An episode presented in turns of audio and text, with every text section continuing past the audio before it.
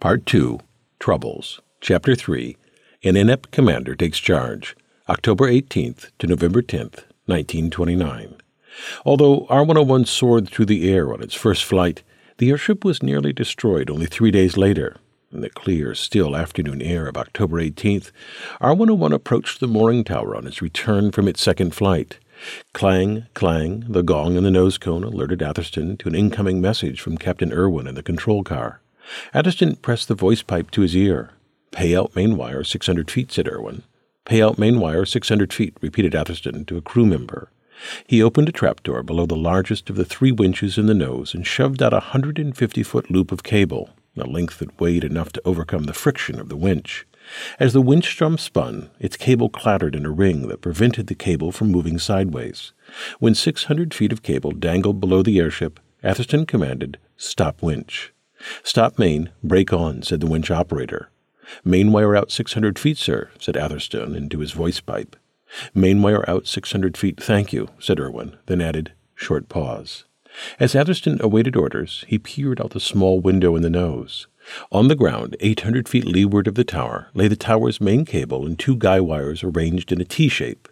Near the T on the ground, a small cluster of men readied the tower cables to attach to the cables lowered from R 101. Clang, clang, stand by to pay out port yaw guy, echoed through the voice pipe. Atherstone repeated the order, and his men started the evolution of the first guy wire, the crew's term for lowering a smaller cable which had to creep earthward and swing freely so it wouldn't twine itself around the other cable. Then, on orders from the control car, the crew evolved the starboard guy wire. With the ship's mooring cables now ready, R 101 moved forward so the ground crew could catch hold of the beast, Scott's colorful phrase for connecting the ground and ship cables. R 101's nose tilted toward the earth, driven down by its elevators against the ship's natural buoyancy, until a few feet of the ship's main cable lay slack on the airfield. The ship dragged it toward the men on the ground, who prepared to latch it to the tower's 25 ton cable.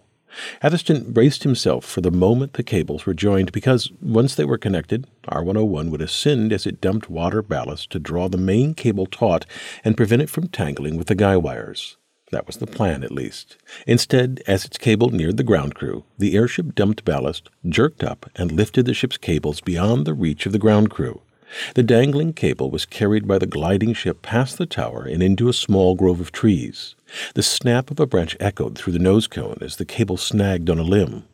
Although R 101 yanked the cable free when it revved its engines and circled for a second pass at landing, this movement spun the guy wires, wrapping them around the main cable. The gong clanged in the nose cone. Atherstone listened for orders from the control car. Instead of Irwin's voice, he now heard Scott's. Scott had taken command from Irwin. R 101 circled the tower and returned to try to catch the beast again. As it approached the T landing, the ship's engines roared and its elevators tilted to bring it and the cables lower to the ground. Instead, the ship remained level. It was too light. The release of ballast on the first pass had been too early. It had happened before the ground and ship cables had latched. The ship circled to bide time while the air cooled enough to decrease the ship's lift. The hydrogen in the gas bags was warmed by the sun throughout the day's flight. The superheating of the hydrogen above the temperature of the surrounding air increased R101's lift by 3 or 4 percent. This false lift would dissipate as the evening cooled. Meanwhile, Atherstone and his crew worked to untangle the snarl of cables. They hauled in a few feet until they reached a matted section, untwisted it, and then drew in another foot or so. Repeating this tedious task, they rushed to finish before sunset, otherwise, they would need to use flashlights, a great inconvenience. Near six o'clock, three and a half hours after R 101 arrived at the airfield, the airship dipped low enough for the ground crew to connect the ship's cable. The tower then hauled R 101 in until the spring loaded latches on the tower's arm clicked. Scott, still in the control car, issued the command Ship secured. Atherstone's crew dropped the nose cone hatch and shoved the bridge into position to connect ship and tower. Moments later, Major Scott lumbered across the bridge, shadowed by the graceful Lord Thomson, R 101's advocate and the sole non crew member aboard that day. The appearance of the two men contrasted sharply. Thomson tall with ramrod straight posture, Scott squat with a slouch. Thomson's chiseled features radiated health, while Scott's pasty skin and black rings under his eyes conveyed sickness. Few would guess that Thomson was thirteen years older than the forty two year old Scott. When Scott arrived at the base of the tower, the reporters greeted him as a vigorous hero returning from a long voyage. Well done, Scotty, they cried. They still lionized him for his crossing of the Atlantic ten years earlier. In 1919, Scott had commanded the airship R 34, a third the size of R 101, from Scotland to New York. With his hallmark press on regardless attitude, he had flown the ship through thunderstorms, overcome unreliable engines that threatened to strand the airship over the ocean, and arrived in New York with enough fuel left for only 40 more minutes of flight. The voyage was so unsettling that Scott's crew demanded rum to calm their frazzled nerves, despite prohibition in the United States. After his Atlantic crossing, Great Britain celebrated Scott as a national hero. He achieved fame similar to that enjoyed by Lindbergh when he crossed the Atlantic eight years later, the 65th human to do so, but the first to fly solo.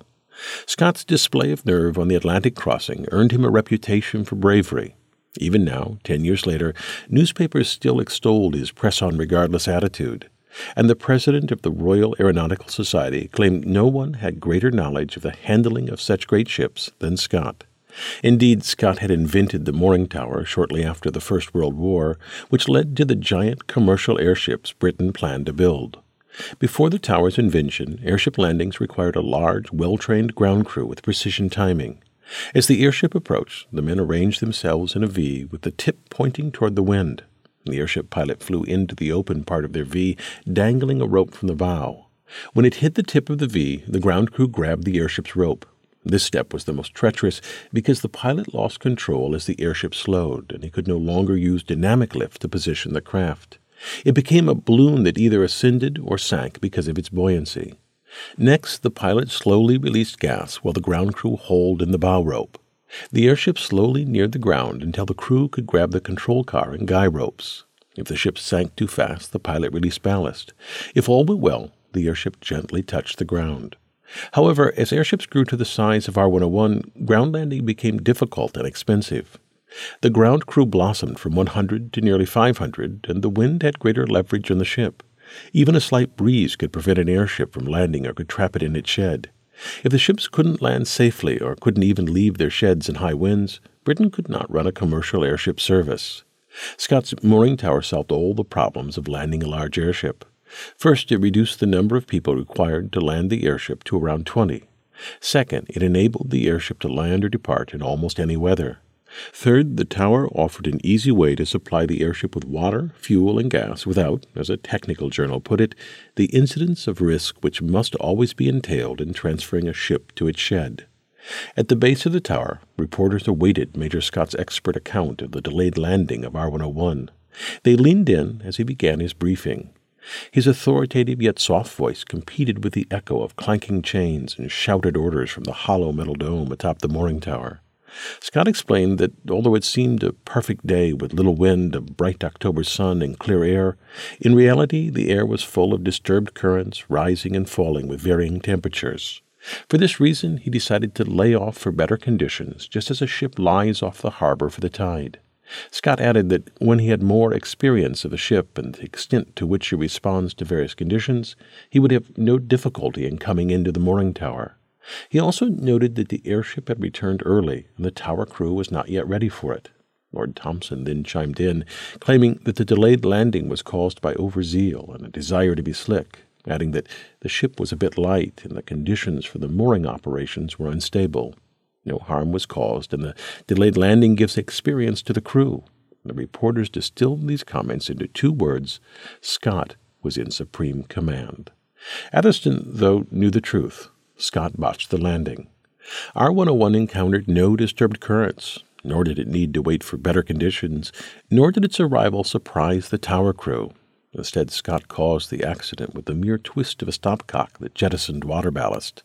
Fourteen tons of water were distributed throughout the airship and stored either in tanks or in bags, smaller in size and number than the huge gas bags, but no less critical to smooth flight.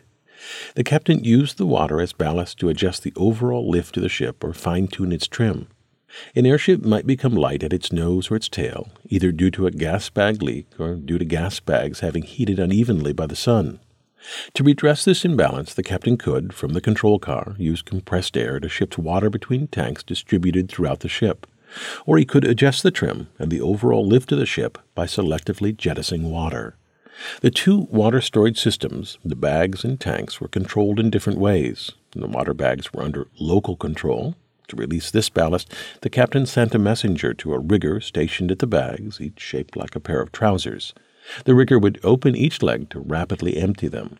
The draining of the storage tanks, in contrast, was triggered directly from the control car. The tanks were connected to a pipe running bow to stern. At the control car, a T fitting connected a vertical pipe that passed into the control car and through its floor.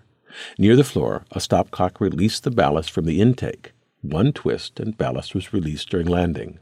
Although this centralized control simplified flying the airship, it also let Scott Irwin mooring it on its second flight. Earlier that day, as Irwin aligned the airship to drag its main cable over the T of tower cables on the ground, Scott announced in his quiet, authoritative way that he would now land the ship. As R101 neared the ground cables, Scott spun the stopcock to release water ballast. His goal was to raise the airship and pull the wire taut, but he discharged the ballast too early, causing the ship to pass too high over the ground cable. He told reporters that inclement weather fouled the landing. This was a serious error by an experienced flyer, which caused a three hour delay, but could also have destroyed the airship and killed those aboard. Yet Scott would not acknowledge his mistake. His actions and his dissembling afterward angered Atherstone and Irwin, but it did not surprise them. They both had first hand knowledge that Scott had destroyed airships. Eight years earlier, on June 21, 1921, Irwin was preparing to land R 36, Britain's first passenger airship, a ship half the size of R 101. Although no passengers were aboard on this test flight, when it did go into service, passengers would ride in a cabin slung under the ship. This cabin would be a sitting room by day, but be converted at night by curtains to bedrooms. The Times best captured R 36's passenger experience with a left handed compliment. R 36's saloon, the paper wrote, was almost luxuriously comfortable. As Irwin brought R 36 close to the tower, Scott took over the landing. He miscalculated the ship's speed, and it rushed toward the tower, fouling the cable at the bottom of it. It jerked the airship and ruptured the two forward ballast bags. R 36's nose rose and yanked on the mooring cable, which collapsed the ship's nose. The airship hung canted from the tower. No longer could it ride safely there. The ground crew toiled for five hours to untangle the damaged airship, but as they released it and lowered it to the ground, the wind rose. To protect R 36, the current glory of the Empire, the crew prepared to move it into a shed, but the shed was already occupied by two Zeppelins, forfeits from Germany under the terms of the Treaty of Versailles. To create space for the damaged airship, crews sawed one of the airships into pieces. It took another five hours until finally, by 2 a.m., space was available. But as the ground crew attempted to move R 36 into the shed, a gust of wind rammed the airship into the shed doors, destroying the middle of the ship. When the sensitive Irwin saw the damage, he broke down because he knew that R 36 would never fly again. An inquiry exonerated Scott and blamed the accident on equipment failure. Despite this accident and others, under Scott's command, two more British airships were destroyed when they struck their shed doors. Scott's public reputation as an airship pilot soared. Privately, however, many at the works knew Scott was, in the words of one of his colleagues, a sick man, a euphemism for an alcoholic. If he were invited to dinner, Scott would drink two whiskey and sodas beforehand, three cocktails, a stiff whiskey at dinner, a liqueur after the meal, and then, if the party goers attended the movies, he drank another whiskey there. Scott's visits cost us, complained one of the work's wives, a small fortune in drinks. Atherstone himself saw the lunchtime gin that Scott often drank. It impaired Scott's judgment, stripping caution from his natural inclination to press on regardless. His risk taking extended to his personal life. Although married and the father of three children, he engaged in affairs. So public were these affairs that many at the works avoided a pub frequented by both Scott's wife and his current mistress. Scott's domestic troubles were intensified by his worries about the success or possible failure of R 101. I am probably, he told a gathering of airship experts, more interested in this airship than anybody else present. And indeed, for Scott to maintain his public acclaim as a hero and his status as a powerful figure in aviation, R 101 must succeed. R 101 must show that giant airships were destined to heft the Empire's bureaucrats, workers, tourists, and troops around the globe. Otherwise, it would become a footnote in aviation history, a sterile attempt to connect all regions of the Empire. And he knew that if R 101 failed, Britain would abandon airships, as the nation had done once before. In 1921, the Air Ministry had halted all airship work and shuttered the Royal Airship Works. Airships were revived because of the immense efforts by Scott and others, with support from Lord Thomson when, in 1924, he became Secretary of State for Air. When this airship renaissance occurred, Scott hoped to be R 101's captain, but was assigned a larger role at the works. He scheduled the airship flights and set policies for flight procedures. His title was Assistant Director of Airship Development, Flying and Training, often abbreviated as Assistant Director Flying. He was number two in the work's power structure, only the director was above him, but Scott controlled R 101 because his opinions on flying were unchallenged by the director. Scott decided when and where R 101 would fly, which enabled him to take command of the airship whenever he wished from Irwin, the ship's captain. Scott commanded R 101 on its third flight when the ship circled over Sandringham, the British royal family's country house in Norfolk. As the sun shone through the last wisps of fog on a crisp November morning, R 101 circled the royal estate three times while the king, queen, and their young granddaughter Elizabeth, the future Elizabeth II, watched from a gravel path. The king acknowledged the airship crew with a simple tip of his hat, while little Elizabeth, her eyes bright with excitement, furiously waved. A few hours later, in the bright afternoon, R 101 approached the mooring tower at the works. The ship dragged its main cable toward the T of cables on the ground when Scott, unknown to Irwin, released ballast from the rear of the ship. R 101 plunged nose first toward the earth. The alert Atherstone ordered ballast released from the front and righted the ship. The ground crew captured the ship's cable, and the tower crew safely towed in R 101. Atherstone fumed. He said the ship would have dived onto the ground if she had not been so light. Scott again caused problems on the ship's next flight. As R 101 returned from a long night flight, Irwin guided it and its tired crew to a smooth landing. The tower crew hauled in the airship. Irwin adjusted the rudder to meet the tower head on and ordered the reversed engine to power up. R 101 pulled the cable taut. At this moment, Scott took over. The wind changed direction, and the ship moved crabwise from the tower, slacking one of the guy wires and drawing the other taut, causing the ship to twist as it neared the tower. Irwin watched for the touch of rudder needed to right the ship, but Scott did nothing. Suddenly, a large metallic crack. Only six feet from the tower's arm, the giant ship lunged forward and broke a spring on the arm, and the ship's motion wound a guy wire around the ship, crushing a small girder that held the cloth cover taut. Quick work by the tower crew secured the airship to the arm.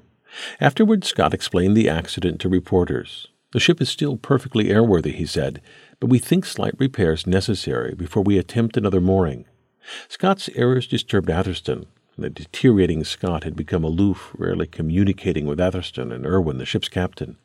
It would be rather more helpful, Atherstone said of Scott, if opinions and recommendations of ship's officers were given rather more consideration. When Atherstone insisted that Scott issue changes in flying procedures and policies to increase efficiency or to enhance safety, it was never done unless Atherstone did much caging. Scott's scheduling of flights, his sole responsibility, irritated Atherstone. Scott announced a flight with little notice.